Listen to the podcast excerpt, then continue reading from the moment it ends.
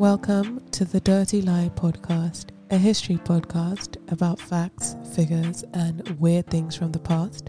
I'm your host, Des, and I'm here with my co host. TMT. I miss saying two truths and a dirty lie. It kind of, it kind of got stuck in my head. Saying dirty lie podcast is definitely easier, but it's going to be an adjustment. This week, Tim Tao is going to give me three quote unquote facts, and I have to figure out what is true and what is the dirty lie. All right, guys, this episode is very special to me because it's about one of my favorite things ever the relationships between world leaders, Mm-hmm. especially dictators and their sons.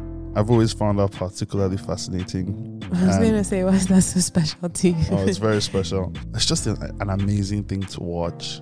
And I don't want to give too much away, Mm. but um, yeah, I mean, I feel like this is going to shock a lot of people. Welcome. Are you, are you ready for your facts?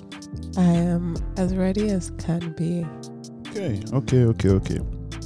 So the first fact Yes. is that Yakov Duzugashvili, Yes. son of Joseph Stalin of Russia, well, the USSR. The Soviet Union, yes, died as a prisoner of war. He was um, taken in by the Nazis and he died as a prisoner of war because his father refused to come to a deal with the Nazis, who the Soviet Union were at war with at the time. yeah.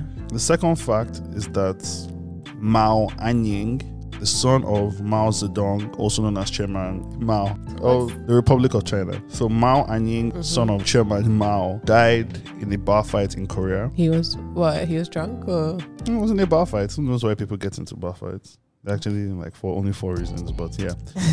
and the third fact is that Theodora Nugema Mangwe of Equatorial Guinea, the son of the leader of Equatorial Guinea, spent so much money in university.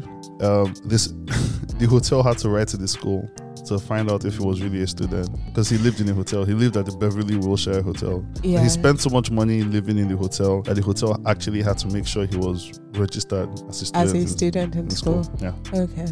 These are the facts. these are the facts. Okie dokie. One of my favorite topics is dictators Mm. and um, looking into their private lives and the lives of their children. I was actually preparing an episode about dictators and their children. Oh, so wow. it's exciting because we're going to have a second part. I think the worst person to have ever lived in the history of humanity Mhm. is Saddam Hussein's first son. But we'll get to that another day. I think we've touched on it before. I, you know, we always touch, but like I never want to do it because I could do a whole show on Uday Hussein and it would not be enough. First of all, I know about Stalin's son. I know that's true.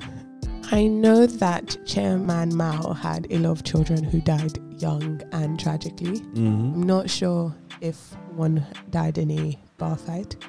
It doesn't seem like something that is unlikely to happen, but then I do feel like if someone knows that they're Chairman Mao's son, I feel like you'd be scared to kill him. In, in fairness, it was in Korea. Fair enough. And then the other one, the Equatorial Guinea one. I know that story very, very well. And I'm trying to remember if it is about him. I know the story of a guy, African leader's son, running up bills in hotels, and they're not even sure if he's really a student at like what, would- like USC or something. Yeah. It's a, it's a It was- it was- college in yeah, it was California, right? California, yeah, yeah. in the West Coast in America. I know the story. I'm trying to remember if it was him, and I want to say that ah, because the Equatorial Guinea guy, this is the Playboy of Instagram, right? Yes. Yeah, it's the Playboy of Instagram. Uh, oh, that's a tough one. This is a tough one. I should have eaten breakfast. I need you to win or lose, but I need you to do it really quickly because I can't wait to press the win or lose button. I was like, why are your fingers dancing over the pads? this is the win button. This is the lose button. That's the lose button. Yes. Oh, God, I love that button. Okay. I'm going to say the lie was the bar fight. Ooh.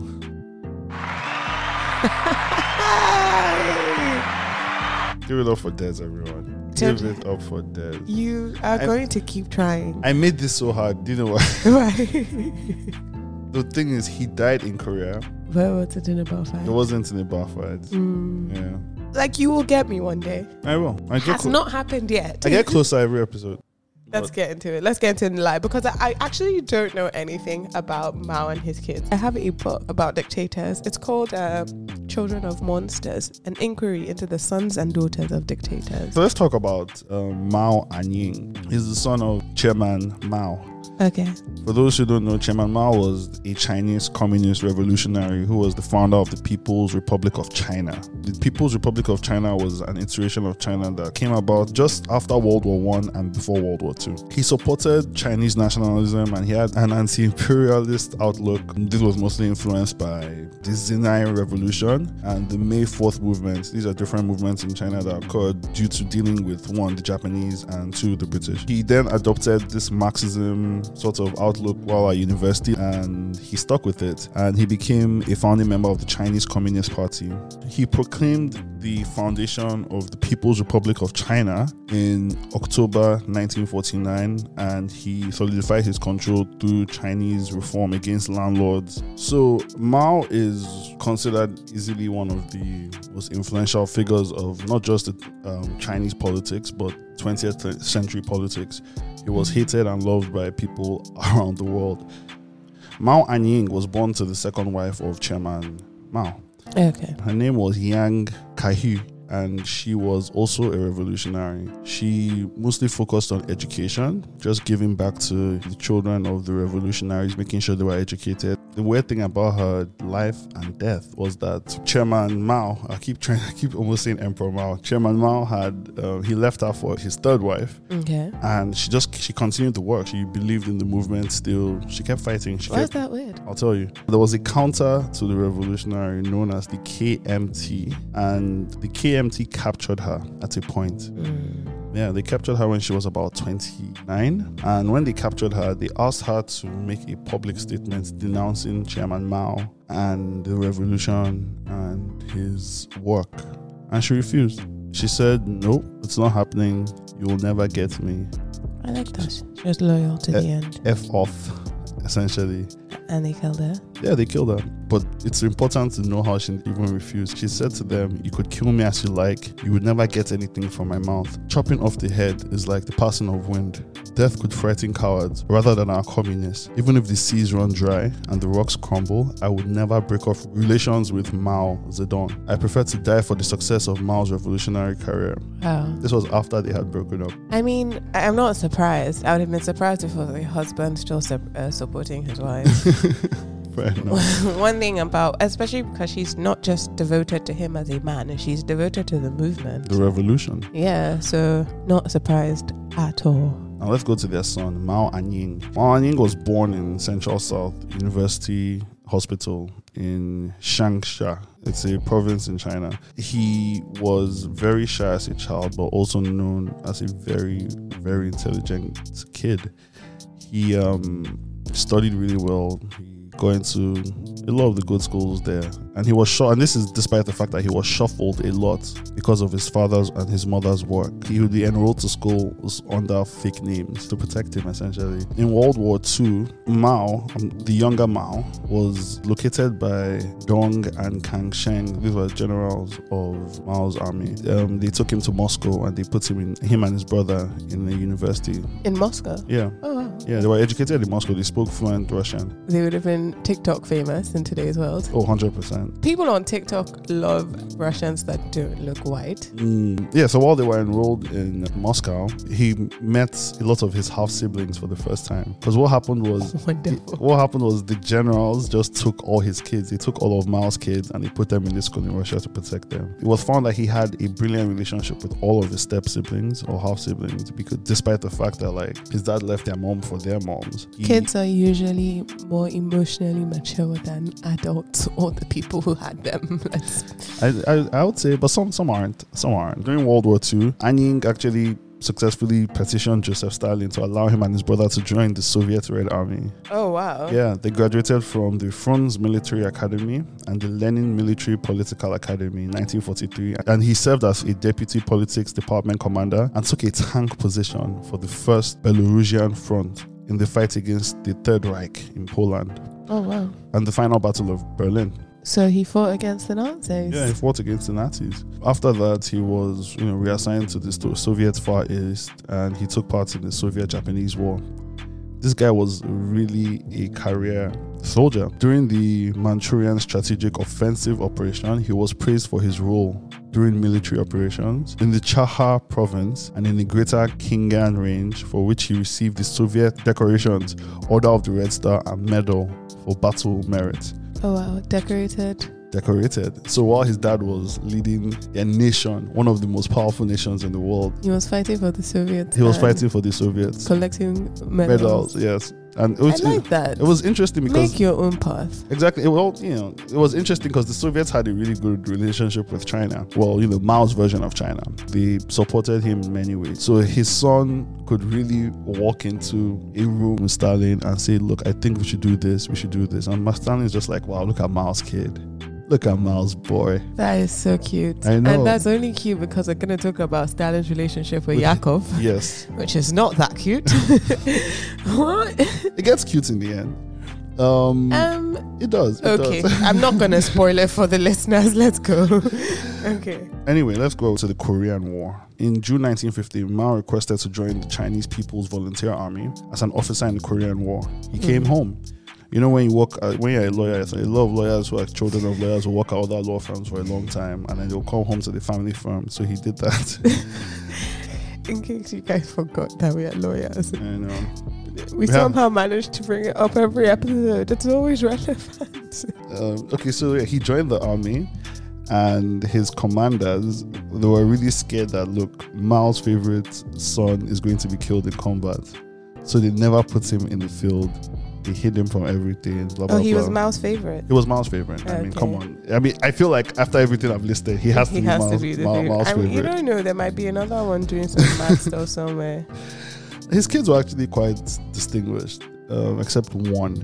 Well, I, I'm not going to get into that. So they, you know, they tried to protect him, and they gave him a lot of the quote unquote easy, cushy jobs. But obviously, this guy was very determined. He found a way to get into military intelligence, and he helped with planning. He was like, "You- "I can't fight on the ground, so I use my mind," and he did that. On the evening of the 24th of November, I'd say 1950, two United Nations aircraft were seen overhead by the um, base that he was serving on. According to multiple Chinese eyewitnesses, sometime between 10 a.m. and noon on the 25th of November, the next day, four Douglas A24 invaders dropped napalm bombs in the area. Not napalm. Oh, napalm, yes. Oh, not that is a terrible way to go. Mm-hmm. Now, Mao has suggested that they um, set up their base in a gold mine, an abandoned gold mine in the Which area. Mao? This Mao son? Mouse to mouse on, yeah. Okay. So he had, you know, he had made it their base and everything, and they were working from there. One of the bombs took out the makeshift building near the caves, and it killed Mao and another officer. So he died not in a bar fight, but serving his country.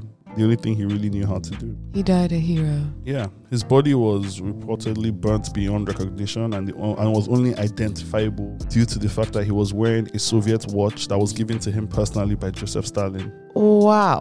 Yeah, that was I thought you were going to say his teeth. no. but Watch on Stalin is much, much cooler. hmm He died a hero. Yeah, The United Nations or the United States? United Nations. United Nations. United Nations were dropping napalm bombs. Yeah, so basically it was Korean War and the planes that were seen or reported to have been seen by eyewitnesses were United Nations planes. Okay. What's also really weird about it is his commander, Peng Duhai, and other high ranking officers were scared of this exact same thing happening. So they had assigned him to them as their Russian Chinese um, translator. Oh.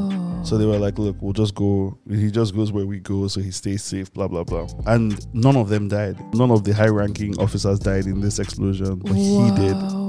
Yeah.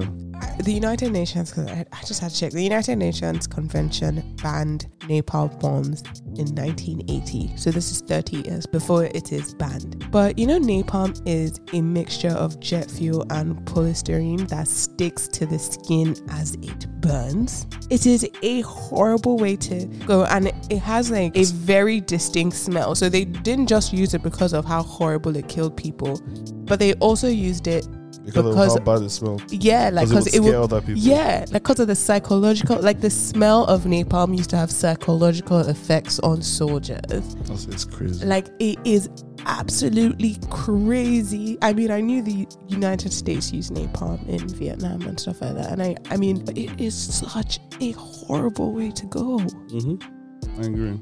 A lot of people who opposed Chairman Mao were extremely sad about it. They, they were really sad about the news. They just people just liked him in general. The masses. They he had a fandom essentially. Like his story was it was kind of nice to hear, even if he was your enemy. He was like, oh, this boy is Omodadani. Yeah, He's a good kid. he was a good kid. He was a good kid. He didn't deserve to go out that way. Okay, fact two. Fact two: Are we going to Yakov or are we going to Equatorial Guinea? I think we should go to Yakov just because it's a nice Segue from- from Joseph Stalin. from Stalin. Okay, cool. I So- love this story. Please help me with it. Okay, so Yakov Jugashvili. Yes, Yakov Jugashvili. Yakov- Jugashvili was uh, Stalin's original surname before Yeah. he changed his name to Stalin. He was actually Georgian. I always find it interesting how technically outsiders who convert their names or their identities, even if it's Hitler or whatever, Mm-hmm. then become the most like pro patriotic, like Yeah. you, you know what I'm saying? Yeah. Like Yeah. So Stalin going from this Georgian backwater small nobody to then becoming this USSR Giant. Russian giant and changing his name. Also a small man. Stalin? Yeah. Tiny, tiny fella. How tiny? Um, Your heightist? I'm not heightist. Yeah, you're heightist. No, do you know how I know your heightist? Because when I was talking about Picasso and you said, I've been trying to fi- figure out something about him. The first thing I said was his height, because I know you. you are heightist. I'm not heightist. I just like the correlation between um, it's like that. world leaders and being uh, And- tiny, like just dictators and tininess. So I, I saw something recently like the average Fortune 500 CEO E is at least like four inches taller than average height and stuff like that. But then when you look at dictators, Mm-hmm. they are small, and that's what this babe said. Can you remember the guy from Argentina that we spoke about, whose wife went on the news and was like, "My husband is a waste man," and he had to run back to the palace. Her statement to the press was, "These small men are all the same." if you see a short guy running for president, I mean, don't go there. there's, there's no way it's a. It's not. It's, it's it's not it's not like a this is the It's a most pattern. problematic thing I've ever said in my life. it's a pattern. Stalin was five three, by the way. No way. I couldn't chin him, but You could chin him. no, I'm five five. You can't chin a five three man. Just raise your head up. tell him to tell him his shoelaces are untied.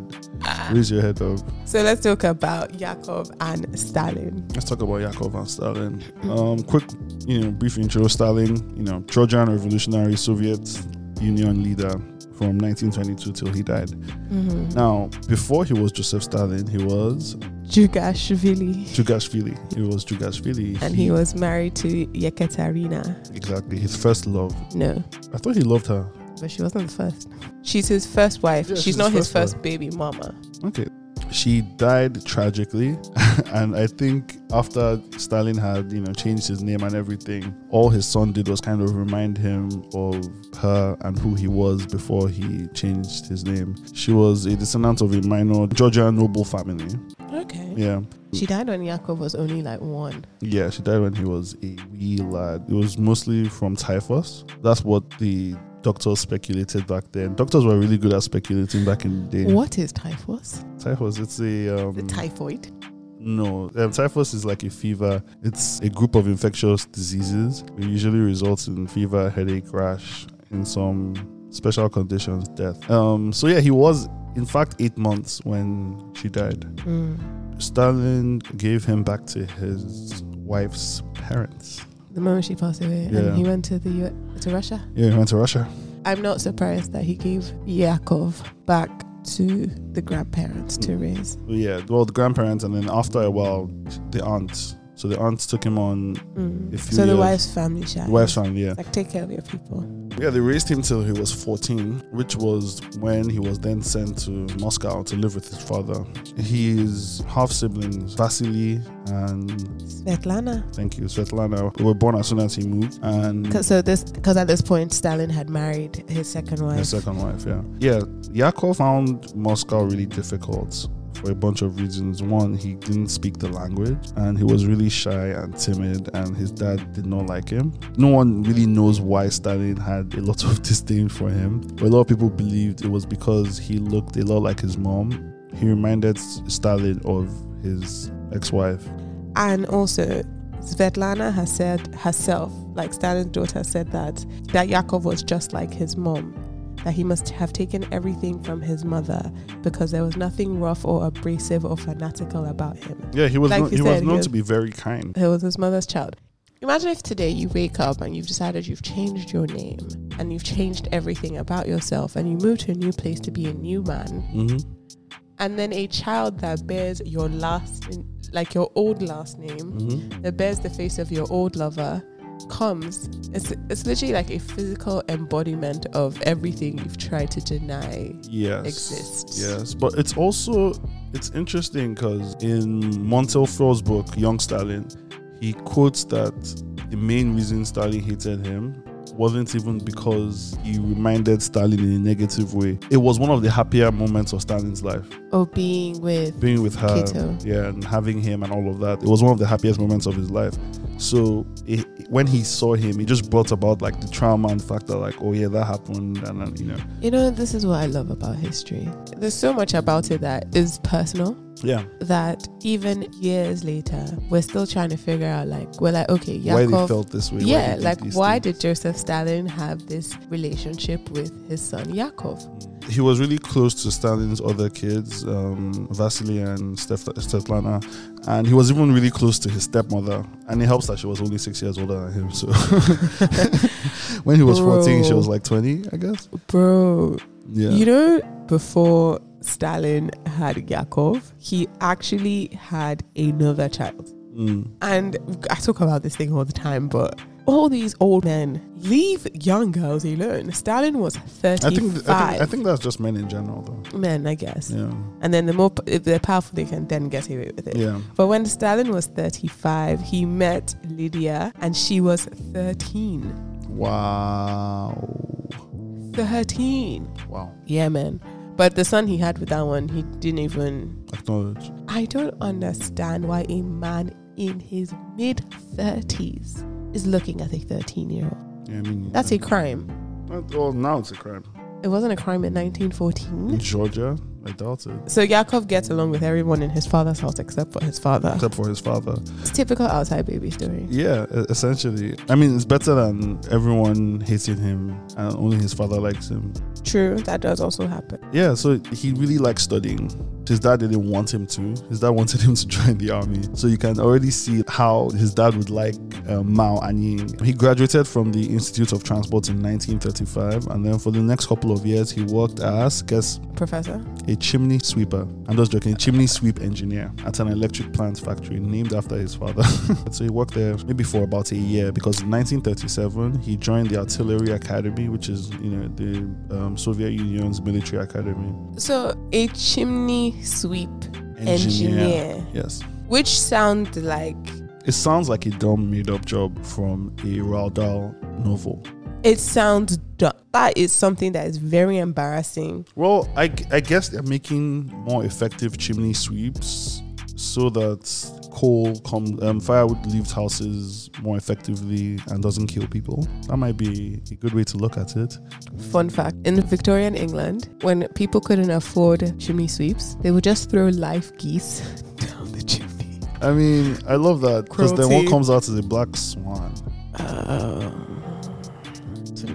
because it's a Russian ballet. Stalin's first acknowledged son. Yeah, so he's, Stalin's first he's son. Stalin's first son. By all intents and purposes, he's Yeah. Stalin's first son. And um, he is a chimney sweep engineer. Yes, sir. Make raking in the dollars, the rubles. Oh, my baby. Yeah. The, the next fact uh, that we're going to talk about is the exact opposite of this. of this guy. so in 1937, Mm. after a year of seeing the world and you know learning about the fantastic engineering behind chimney sweeps he joins the artillery academy which is you know a soviet military academy at the time most likely on the insistence of his father Yeah. be like mao No, I think he. I think his daddy was saying, "Be like me." If you look at Stalin's rhetoric in general and his belief system, anyways, he would not see his son as a man if he was not a fighting man. Mm, Like he wouldn't see Very- anyone as a man if they weren't a fighting man. very toxic well yeah um Mm. imagine just imagine stalin dr- it's, it's, toxic imagine It's Sta- toxic, but it's fit for the times. Also, Yeah. you need fighting men when Hitler is on your doorstep. i agree but also this was before that But this is post World War One world. yes Like war the, is the not. Nazi pr- the Nazi party is full. It's in- forming It's right fully in now. effect. Yeah. Yeah. But even if you don't have the Nazis, you've had a world war. War is not something that is far from their their mind or their experiences. So if you are a leader, and I imagine now that you're a leader and you're supposed to lead other people's children into war as your soldiers or your generals or your majors or your And captains, your own son. is a chimney sweep engineer. Imagine just Come imagine on. him driving around Moscow, just seeing random chimneys and getting pissed off. Bro, like imagine trying to come home and like, get, you know, you want to sit down and someone wants to light a fire at the fireplace and it just pisses. Like Yes. everything will trigger Stalin. Poor Joe. Poor Joe. Yeah, he's the victim. Like, what is your son doing? Imagine paying school fees. Imagine going to Georgia to go and bring the child. Russia is, is giving us all these mathematicians and physicists and chemists and clinical. You say you want to do engineering. What type of engineering? I want to fix chimneys, daddy. Oh, come on. Whoa. Joseph Stalin too, it's a human. It's a human being. I, I hear what you're saying, and I don't. Yeah, I take back my comments on it being toxic. I think it's fitting for the time. Okay, so let's go. Let's get into his love life because this is a very Another reason Joe didn't like him. Yeah. Yakov's first relationship was with Zoya Gunina, the daughter of an Orthodox priest and former classmate of his. In 1928, Yakov made it known that he wanted to marry her. She was 16, Mm, he was how old? 21. It's it's not great, but it's not that bad for that time. it's Sound of Music. Yeah, they're classmates that be. Yeah. They're in school together. So he made it known that he wanted to marry her. Mm. Um, Stalin was pissed off. See, eh, Yakov is doing what kids do. He's being intentionally irritating. Of all your classmates, is the daughter of a what? An Orthodox priest. But also, like, I get it because Stalin's mistreated this kid since he's known him. For me, this is hilarious. Of all the ways to rebel. Of all the ways to rebel, oh, love is always like a top way Sta- to start. I know, I know. Yeah. Stalin hated religion. Yeah. You know that Stalin used to throw shamans out of helicopters and planes and be like, Like God let save. your God save you.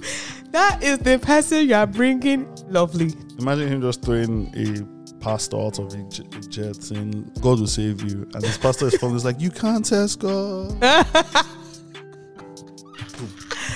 Mm. He marries Zoya. No, he wants to marry her. Oh, okay. So they don't get married. Yeah, well, um, Stalin says no. And in response, Yakov tried to kill himself.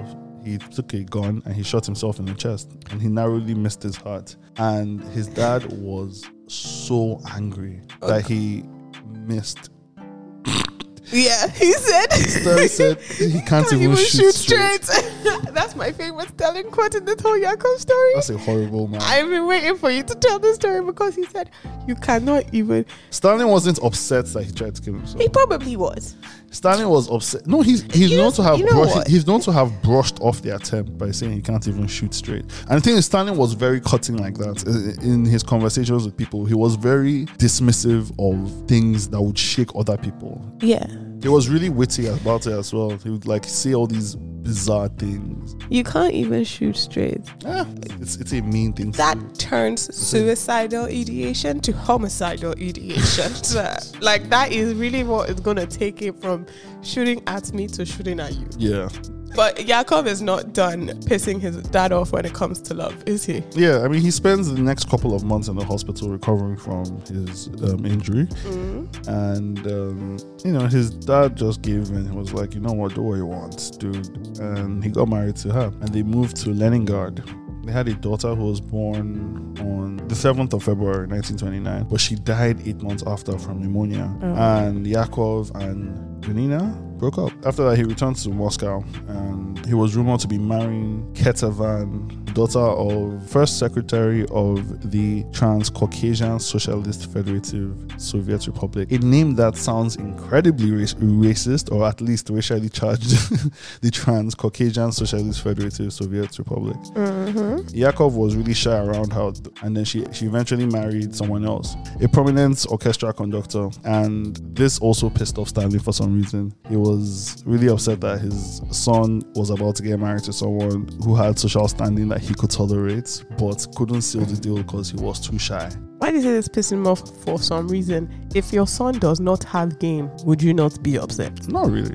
Lots of people don't have game. Doesn't stop you from living a full life. Too I don't- I shy don't- to close the deal. You I know don't- what I say about shy men? Yeah. Your pockets would be shy. I mean, I, d- I just don't care. I don't care about if kids have swag or not.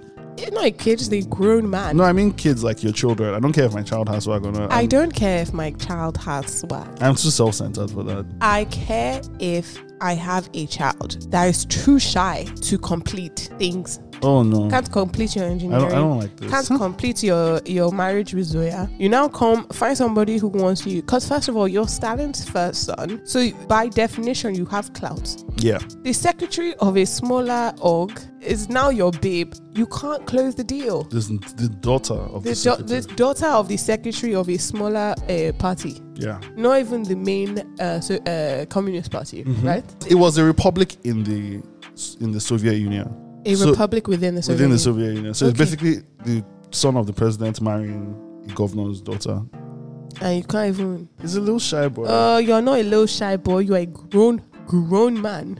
I mean, I, I like I like it. I like shy. I like shy people. I think they're ado- they're adorable. Women, men, kids. I think sh- I think being shy isn't it. People act like it's like this social. I think being shy is fine because Deformity. I'm shy sometimes. I think being a swagbear is not okay, and I think there's a difference between shy and swagbear. I think there's no English word for swagbear, Mm. but if you understand what I mean by swagbear, this man is showing true swagbear behavior. It's not shyness.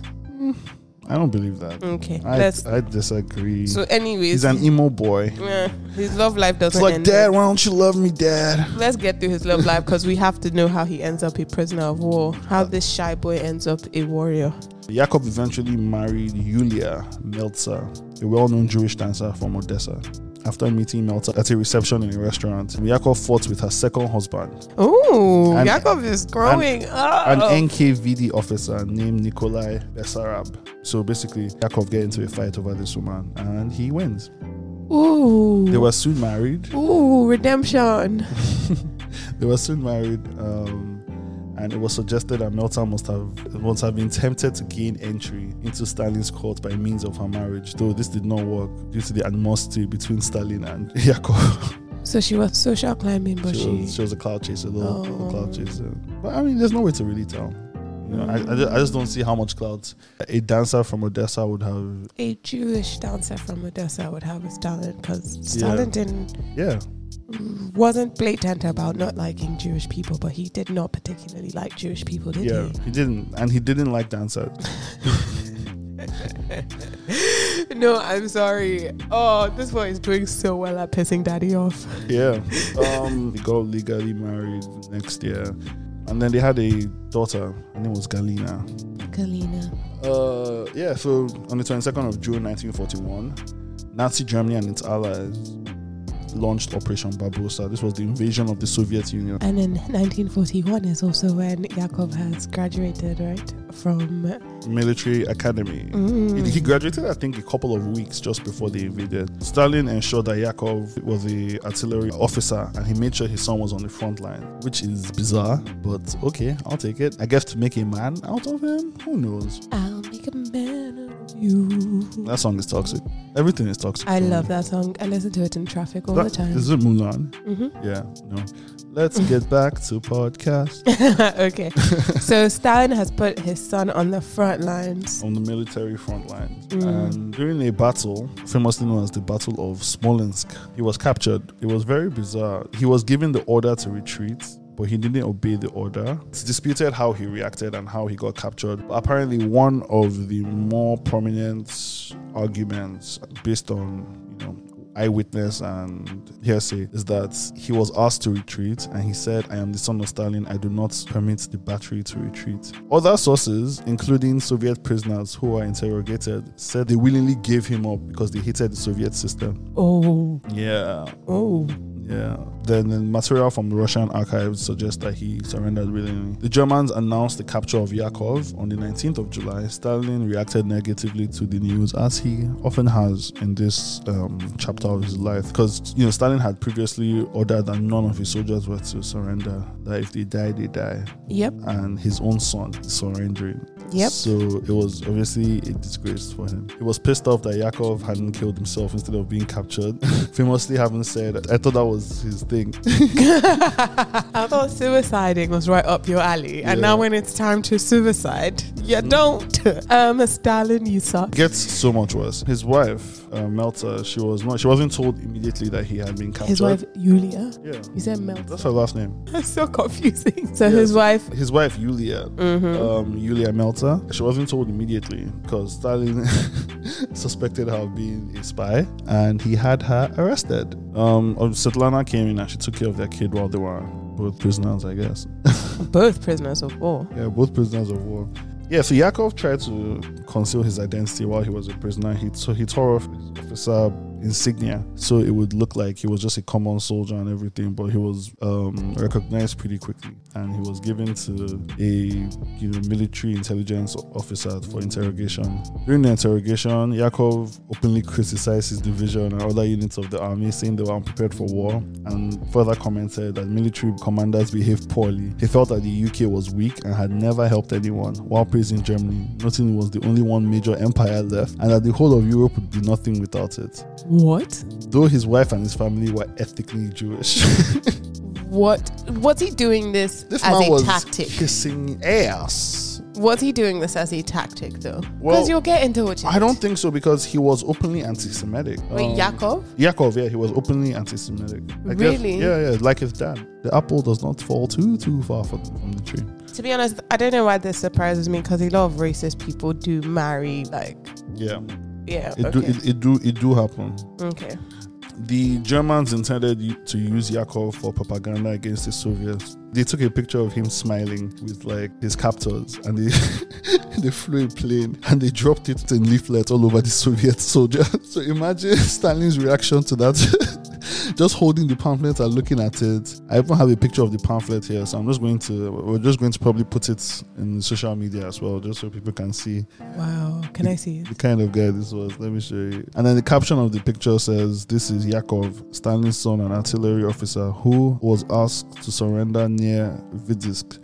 Together with thousands of other soldiers and officers, follow his example. He is alive and well and feels great. Why do you fight to the death, even when the son of your leader has surrendered? Wow. Yeah. Wow.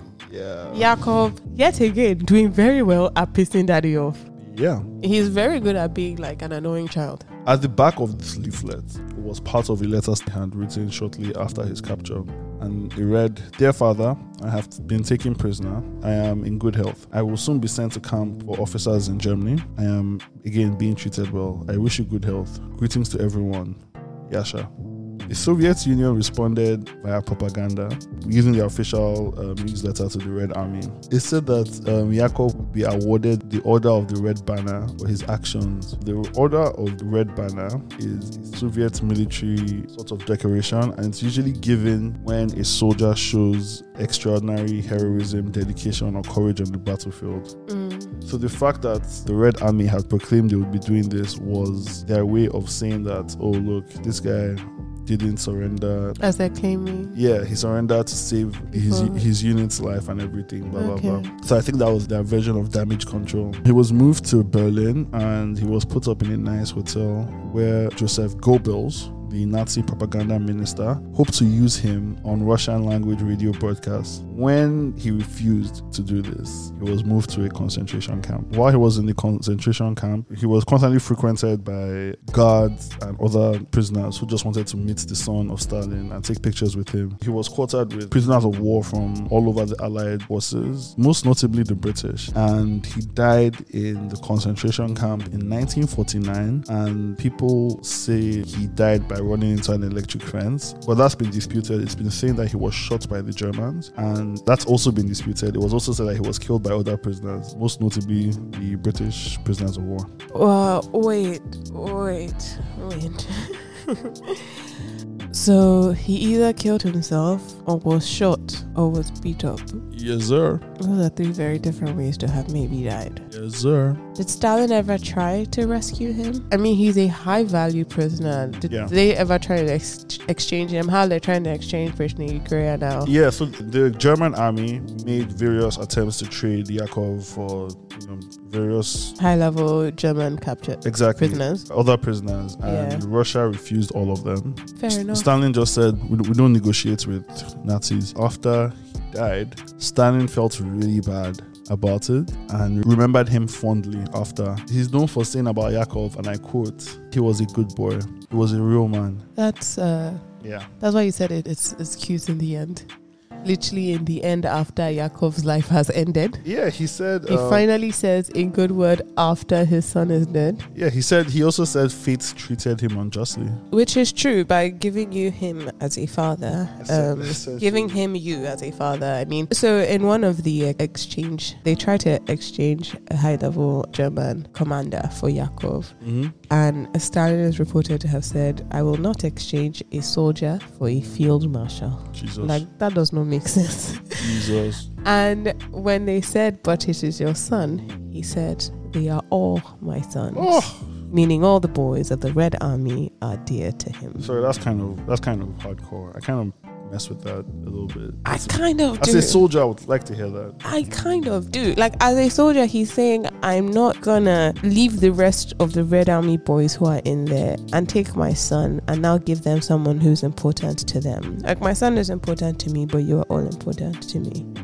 As a leader, even if it's propaganda, because apparently he was trying to have secret attempts to re- rescue him, but again, But did they Murky. ever attend? Did they ever make any serious? Attempt? yeah, so apparently there were, Stalin had ordered secret rescue attempts which had failed, Okay, but again, murky. okay. uh, the daughter Svetlana doesn't even believe this. Svetlana believes that her dad abandoned her brother. Yeah, I believe it too. Um, and you know, with history, even with recent history, everything is biased. It's really hard, like when sources are people, to find out what actually happened and what didn't happen. Mm. But I, I do want to say that, like, as a leader, in terms of, uh, but only when it came to Yakov, really, but as a leader, not ha- doing special treatment for your child, making sure they are actually fighting in the front with the rest of the boys, or Yeah, like, like it's not good as a parent. I don't think it's good as a. So I think if you are a leader and your child is on your team, then yes. But as a diplomat, because when you are when you're you know when you're Who's what the diplomat here? Stalin, when you're what Stalin is, it's not just it's not just a soldier, it's not just your child. He's a high level asset to the state, no matter how you True, slice it. So true, I think he should true. have done more. Especially like psychologically, like Mhm. your son shouldn't be seen to lose Yeah. or Die or as a die. prisoner. What? I mean, but you know, like even uh, Mussolini, I believe Mussolini's son died, the one that was a fighter jet pilot, and his image became like be like my son, And, like I don't know. So like maybe Stalin was hoping Yakov would die a hero, and then he'd be able to, it'd be useful to him. I In doubt- death? I doubt it. I mean, I don't know. Not a great dad though, Stalin. I would say. All right, let's talk about um, some. Let's let's get into some more fun stuff. Let's bring. it oh, home. let's talk about the Instagram play, boy. Let's- Let's, let's- bring it home, let's- baby. let's talk about Teddy. Teddy boy. All right, so What's his Insta again, I beg, before we start this? I don't know. I don't know. You I don't? don't know. I don't follow him on Instagram. I've just seen his pictures. Ugh. Um, now Teddy's dad is Teodoro Obiang Nguema Basogo. He's an Equatorial politician and former military officer who served as the second president of Equatorial Guinea since August 1979. He is the longest serving president of any country ever. He's still president right now. Yeah, ever in the history of ever. He's been president since 1979. And he took over from his uncle, didn't he? Yeah, he did. A nice little coup. Found the Instagram. His son is Teddy Nguema. Teddy Nguema, also known as um, T baby. Theo, Theo, Insta Theo, Mm. bad boy. also known as Theodorin. Theo He's- what? Theodorin, Oh. yeah, he's the vice president of Equatorial Guinea, and he's been in office since 2012. He's his son by his first wife, Constancia Mangue, and has been appointed to numerous government positions by his father's regime, including Minister of Agriculture and Forestry and second vice president. Okay, so that was in 2012. He was he became first vice president in 2016. Yeah, no, he became Okay. first vice president in 2016, but he's been vi- he's been second He's vice been- since 2012. So he's been in office since 2012. I was so confused because I, was, 'cause I was Yeah. thinking it was 2016. Um, let's get into Teddy's life. We're going to call him Teddy from now on. If you guys are wondering, he calls himself Teddy Nguema on Instagram. He has 138,000 followers. It is Teddy, T E D D Y, Nguema, N G U E M A. I'm telling you guys this because you want to see the Instagram. I promise. I'm telling you guys, she's telling you guys this because it would be nice if you could just open his Instagram and just scroll through the pictures as you're listening to what I'm saying. Nguema registered to attend Pepperdine University in Malibu, California for a four term non degree program in English as his second language. During this degree, he lived lavishly at the Beverly Wilshire Hotel and rarely attended class. So much so that the hotel was curious and they had to make sure he was enrolled as a student. Eventually, he was asked to leave the school. So he was asked to drop out, which I find very interesting. I don't know why schools do that. They just ask you, they just advise you to withdraw. Why do they do that? Yeah, like as opposed to just, you know, expelling you. I guess it's a, ni- it's, a, it's a nice way of doing it. Well, it's not a nice way of doing it. In America, it has different ramifications if you're expelled versus if you withdraw. Yeah. One, if you withdraw, you can come back. Okay. Two, it's different on your transcript. Mm, it helps you Um, get i- into other schools easier. Yes, and also I think it Helps you with would job. have no, yeah, also the jobs, but also has uh, financial aid implications, which obviously in, for him is not a consideration, but for other people, it's like it's better for you to withdraw. Teddy needs no jobs or scholarships. Do you That know is why? true, because he's a bad boy. He's a bad boy. Uh, Please look at this picture while you talk. I can't look at that picture while I talk. It's You guys, there's a picture, 3rd of December 2021. When you see it, you will know it. Look at this while you listen to this episode. I promise you, it's going to be worth it. Keep going. Now, Teddy is 54 years old, just so we're clear. And you would think that, you know, the follies of youth.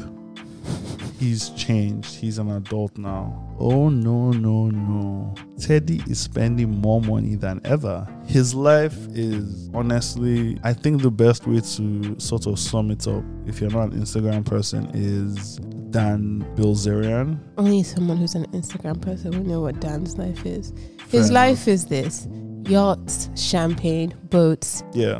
because he is the VP of Equatorial Guinea. He splices his pictures. He would be in the desert somewhere with a glass, or he'll be in a boat somewhere, or he will be topless on a beach somewhere.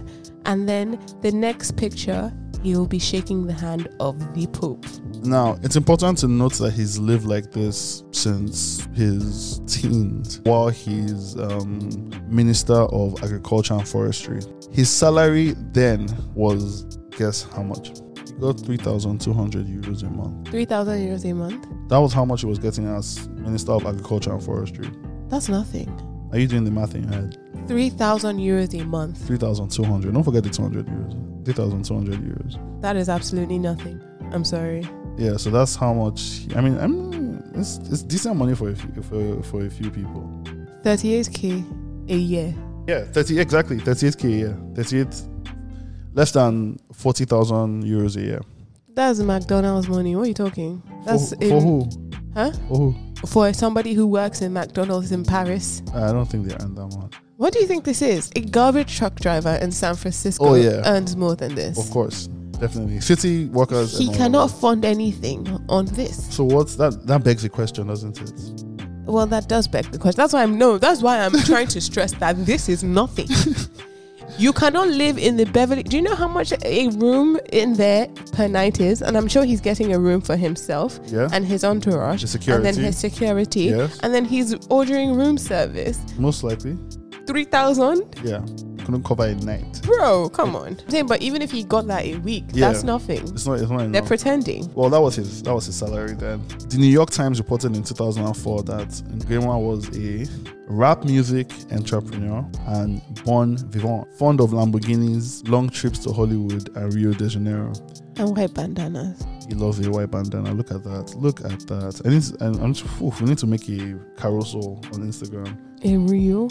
No, when it's a, it's multiple pictures. I think it's called a carousel. Um, So yeah, we, we, we can make we can make one of those and just you know show you some pictures. At a point, he hired he spent four hundred thousand pounds to hire a super yacht for a Christmas cruise. And guess who was on the cruise? Who- Evie Eve. Who's that girl? Mm. Na, na, na, na, na, na.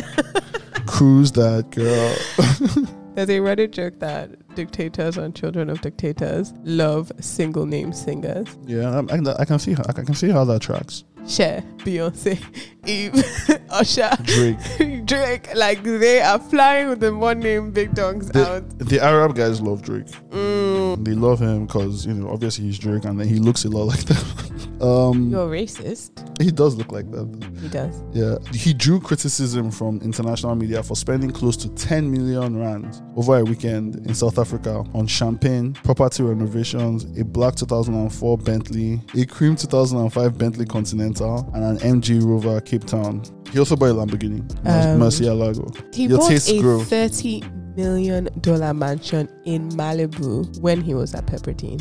Yeah, I mean we know where he's getting the money from at this point. so- Oil. Yeah. But uh, what? I, I feel like it's one thing to sort of it's one thing to spend money when you make it but i think there's a sort of spending that sort of that borders on being a psychopath when you know it's your country's money and that is what i found with teddy it's spending that makes the news and makes people go wait wait wait wait wait what is going on here I hate when people are doing criminal level spending and they're not even shy. yeah like at least be shy but also you know a lot of people especially if he was brought up around this he probably doesn't really see it as his country's money he probably sees it as his own money at the end of the day he's probably thinking i did this oil deal we sold x number of barrels of oil and the profit is x billion dollars of course i deserve 10% of that for existing true true true it's uh, it's a different way of thinking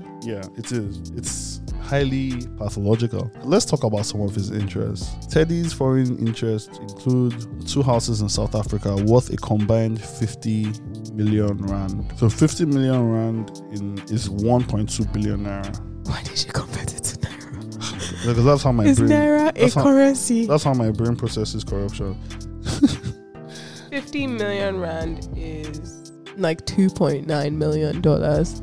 Not a lot. Compared to buying a 30 million dollar mansion In Malibu. in Malibu, Yeah. owning Compounds. two owning two houses for 2.89 million. Yeah. It's not that. No, no, no. Um, he's he also owns the hip hop record label TNO Entertainment. Oh no. Yeah, in 2008, he owned one of the 30 models of the Bugatti Veyron, a Maserati MC12. He bought that for 700,000 euros. He went on to purchase another Bugatti and tried to purchase a third. Why he needed three Bugattis, only Teddy knows. Both of the Veyrons he purchased and nine other cars he owned were seized by the French police who are investigating corruption. Wait, this was the fr- this is the ones in France Yeah. because he has other Bugattis and Ferraris in Switzerland. He has a lot in America. He has a bunch in South Africa. He probably has some in Lagos. if you try and drive Bugatti in Lagos, Lucky Water will carry you. ah, Nigeria, you can't even be rich in peace. I don't think Teddy's ever like if he was in Lagos. I don't think he would ever go past. Yeah, Yeah, yeah. but like, what can where can you drive a Bugatti in Lagos? I mean, he'll drive a Bentley, I guess. Range Rover. Keep it subtle. Keep it subtle. Keep us keep it subtle. So you know the French police seized all of the cars in France for, and they were investigating corruption. Why the French police can investigate corruption of a foreign national who is a statesman is bizarre to me, but I don't want to get into that. It's not bizarre. Really, No. I think Interpol, yes, but that's not the French police. Um, it's not bizarre because Equatorial Guinea is francophone. Yes, So they are tied together. This is the thing, right? It's packaging, right? Like, Mm. so France wants to say that they're not a haven for corrupt politicians. It's the exact Which- same thing, it is. which is the exact same thing that Britain does with Nigeria. It's the same thing that the United Kingdom does with Nigeria. That's why they're investigating and arresting Alara Mayesiga. Right? That is why they are seizing properties of ex Nigerian governors, and Yeah. that is why they are holding Nigerian officials in Brixton prison. The reason for Beep, beep. this. The reason for this is also because of packaging. Because let me tell you something, the funniest thing I ever saw a day in my life is when they decided that Russia Ukraine war was when they were going to start looking at Russian money in London. I remember that. If you have lived or visited London, but especially if you've lived in London, All you see is Russian money. London Oh my god. lives, survives, and the backbone of London, of Knightsbridge, and Knightsbridge, Hyde Park, Knightsbridge should be called mini Little Moscow at it this point because is, it is Russian Russia. money. you know, you do have some Arab money coming in, but again, There are some this Nigerians is there, so- and you have some Nigerians coming there, but it is oil money because the backbone of these big cities in Europe is corruption. Is how the French propped up Bokassa in the Central African Republic until they were like, uh, now it's more trouble than it's worth, yeah, that's, and that- so they that- brought in Daco. Like uh, they're playing games and they are eating the rewards of it. What's interesting is like all this, a lot of the goods that were confiscated were sold at an auction, Yeah. and there's a report, a follow-up report, that all the goods that were on the auction block were all bought by the same person. Makes you wonder. Makes you wonder. Ha ha ha. Daddy, please, France has seized my toys. Can you help me collect them back? And how much? It's not more, not a lot. Maybe like a combined 50 mil. I beg. 120 million. 120 million. Yeah, France, 120 million. Switzerland auction, 27 million Jeez. dollars. I'm talking Jeez. dollars. 27 million dollars, Jeez. Switzerland. 120 million dollars, France. He has in the UK just one item Michael Jackson glove from Michael Jackson's Bad Tour, 275,000. Okay. One item, not a car, not a house, Just the glove. just a glove. And uh, Teddy, are you okay? Let me tell you something, yeah. I mean, I find Teddy irritating, but I find these uh, international people pretending that they are doing something right by finally seizing his things as also equally or even even more It's just scammy. even more aggravating. I, when they did the America to did their own auction, by the way. See, Teddy just fell out of favor. Teddy just fell out of favor. That's just the Fair. truth. Fair. But when America did their own asset seizure, the US Department of Justice said that it would use the money from the assets seized to pay for vaccines and medicine. See, I, Mm, that is bad. when you talk about this, so they said, That's corruption. hold on, no. let me even read the amounts. Of the amount raised from selling Teddy's items, 19.25 million will go to the United Nations to buy COVID 19 vaccines, and 6.35 million will pay for medicine and medical supplies for Equatorial Guinea. Is not every single cent of that money, if it was supposedly stolen from the people of Equatorial Guinea, supposed to go towards the Equatorial Guinea? Yes. And even if you don't give it back to the government, just buy the vaccines, vaccines and give it back to them. Why are you now sharing vaccines for everyone? That is insanity. So, and I just, let me tell you something. These people, they piss me off. They piss me off. The United States said he had stolen more than $300 million. Yep. Uh, again, this money does it not belong to the people of Equatorial Guinea? Even if you want to do medicine, outreach, education, scholarship, anything, why the hell is it going to the United Nations? It's just it's bizarre. Remember what happened when the whole world had COVID and vaccines were going to certain countries Mm. first? Why didn't they, why didn't they come to Africa first? Why didn't they go to the Equatorial Shebi is Guinea our first? money that USC. uh, This is bizarre. It's so strange. Like it's it's actually crazy. Let me tell you something. This yeah. is theft. yes, yes, Teddy is a criminal. If you- Mm, probably If you if you steal from a thief and you don't return it back to the people who stole it from, you're a You thief. are- and these governments, the Swiss, the French, the American, thieves. They have eaten the tax, Don't forget the British. the Ah. Oh, rates. Oh, how, how can I I've forget not the heard of British? this. That's so poor of me. oh, Sorry, Boris. Who got you? the OG, the OG arm robbers, British people. No, but they've collected taxes off these properties. F- They've collected his money, then they've sold it, so they've made double money. What are you talking about? It's crazy. It's, it's actually an it's an economic uh, kidney for them now. Yeah. They're inviting And if they really wanted change, if they really wanted to curb this kind of corruption, there's a simple way to do it. Every foreign national that works in politics in Af- in Africa just put sanctions on what they can spend in the UK and do the same thing in America, do the same thing in France. What do you mean? basically curb the spending of politicians, put them on a list. Anyone that's coming to that country on diplomatic passports or whatever, put them on a list. If you monitor their spending, nobody's spending more than what's a good amount for a month. You want Harrods to go down? Yes, I don't disagree with you. yeah. because see, if they can- did this can also- do it in, in twenty tw- in, in last year they did it. Last year, the UK imposed sanctions on Teddy over his lavish lifestyle and his spending and his mansions and everything. They basically said, "Look, you can't spend this amount in our country anymore." And if every other country was serious about it, if they didn't want to steal Equatorial Guinea's money, Do you know you know about the UK Golden Visa? talk to me about the UK for golden visa. It's, it's above my pay grade. The UK Golden Visa costs 2 million and allows those who apply for 5 million and 10 million pounds to gain permanent residency in 3 to 2 years respectively rather than 5 years. So if you have 2 million pounds, you will gain permanent residency and UK citizenship just You for get- 2 you- million You pounds. get citizenship. Two million pounds, baby. Five million pounds, three years. Ten million pounds, two years. How much is two million pounds? Two million pounds, five years. Okay, so five. You three, wait ten. five years, yeah. Five three two. Guess who was getting UK citizenship like it was pure water? Russian, Russian oligarchs. All the ones that they want to put on list for sanction. They're all, Yeah. they're all just UK citizens. Yeah, Mm. you know when they were doing that whole Chelsea stuff and Yeah, uh, um, yeah. Ibrahimovic, I mean, what's this guy's name? Yeah. And I was like, well, why are you people pretending? They, they've stopped, I think they stopped part of the program, I'm not sure, Yeah. um, very recently. But in this short time, in the amount of people who bought UK citizenship, a majority of them We're Russian. Russian oligarchs. So all this, pre- uh, Teddy, Teddy is easy peasy. They Teddy's, can never go. Are they going to go after the Saudis Teddy's or Qatar fair.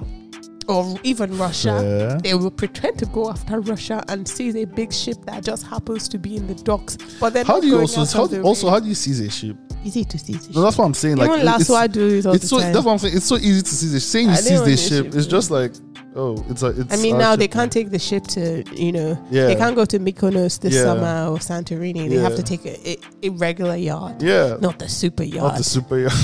Co- like, come on, come the hell on. It's also bizarre that they buy super yachts. I've always it's found that not so bizarre strange. I, know, for I me. think it's It was bizarre until I saw Young Miami on a super yacht that Diddy had rented or whatever. yeah. I saw that drone image and I said, "This is a soft life." No, but that's what I'm saying. Did you rented a yacht? Like it's Some smart- people need to own it so others can rent. Yes, I hear that. Oh, that's what it's a business when you own it. You can you Yeah, rent it of out. course. Okay, that Yachting is also known as a. Um, sorry, now we're entering the other part of my brain's territory. But yachting season is essentially prostitution season for Ah. Hollywood starlets. Yachting is a paid gig, so a lot of B level Hollywood starlets and some A list starlets and Yeah. some smaller singers, etc yeah. go yachting, i.e., rich European or American or Russian businessmen pay these women to spend time on their yachts in Europe. Okay, but they don't like do they? I don't know. Because that's Do you that? Are they gonna hold on? I'm so naive. I thought. You're peop- not. does this like- does does does this help with their careers? it helps with their bank accounts? What? I forgot about money. Are they I just Uh, ca- forgot. About, what? I just forgot about money for a second. What? I- Wow, terrible. What? you said does it help with their careers? Their careers help them to get here. So a lot of like PR agents in LA Yeah, work towards raising profile of their, you know, talent for yachting season. Okay, to close this off, I just want to say that after the UK imposed sanction last year, July, on Teddy over his lavish lifestyle, Yeah.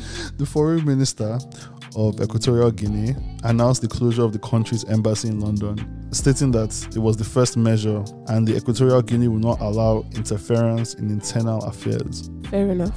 That's such a weird way to describe what Teddy does, but you know what? It's a weird way to describe what Teddy does, but you want to know something. The British would do the same.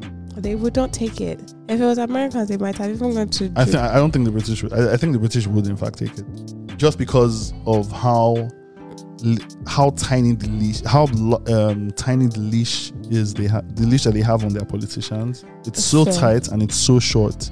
yeah, their politicians do a lot of rubbish. Yeah, they do a lot of rubbish, but when it comes to that spending.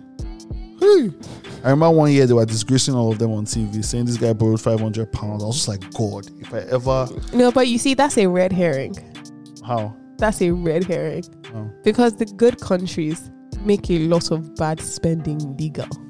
So, for example, there is the MP Stephen, what's his name? He's a conservative MP who was caught earlier this year snorting cocaine off of a baking tray. all right. He hires his wife as his PA for £25,000. Mm. You have legalized ways to just chop money. It's, it's my problem with Nigeria a lot of We the don't. times. We're we're just not clever about y- like you can actually i'm not even gonna lie that i think you're gonna enter this not to better yourself or better your family or that you know but you don't have to be completely incompetent at your job Well, while no, being I- corrupt I disagree with that because I think you do have the level at the level at which Nigerians are corrupt. I think you do have to be incompetent. Nigerian politicians are so corrupt that they spend so much time and energy being corrupt, and they have little time and energy to do their actual jobs. It becomes hard to do your actual job when you're s- think you- you're spending that much brain power And, and brain power on On siph- on thievery. siphoning funds. Yeah, you can't get anything done. Corruption is hard work. I mean, it's not hard work, but it's but then when you remember things like seeing ganduje literally pack thousands of dollars into his agbada while a sitting governor what are we talking about here? huh Oh, yeah, exactly. That's what I'm saying. Like w- w- you're just like it, it's so banal. I like I don't even know the word, but it is so embarrassing. it is. At least let them even crazy. give you briefcase with the dollars. Like how can you Like, don't forget- debase yourself and debase me as a Nigerian citizen by having to even consume that? Debase my eyes. Don't forget, like this is the country where people are hoarding Indomie. So I mean, I on a lighter note because honestly if we get into this then I- i'm gonna get really annoyed because the elections are coming up and honestly every day i feel like i'm raving mad but if you go on teddy's instagram right now teddy is at a vineyard somewhere in europe doesn't put location because he's a smart man he's tasting grapes look at that he just flew in in his private helicopter he's tasting grapes right off the vine mm, yum yum yum this is the guy that did- that's man, look at him man. he's wearing what are these new balances that is a nice watch that watch can probably buy me a house fantastic, wearing Fantastic. jeans i love the casualness of it look oh no those new balance They, they are new and he's balances. going to use it to ride his private helicopter and push his ferrari i love it He's enjoying himself. Soft he's life. enjoying anyway, Yes. guys, thanks for joining us, and you know, getting into it with us this this week. We'll see you soon. goodbye Bye. Tell your friends. Post. Follow us. You know, on social. So, have at it. Bye.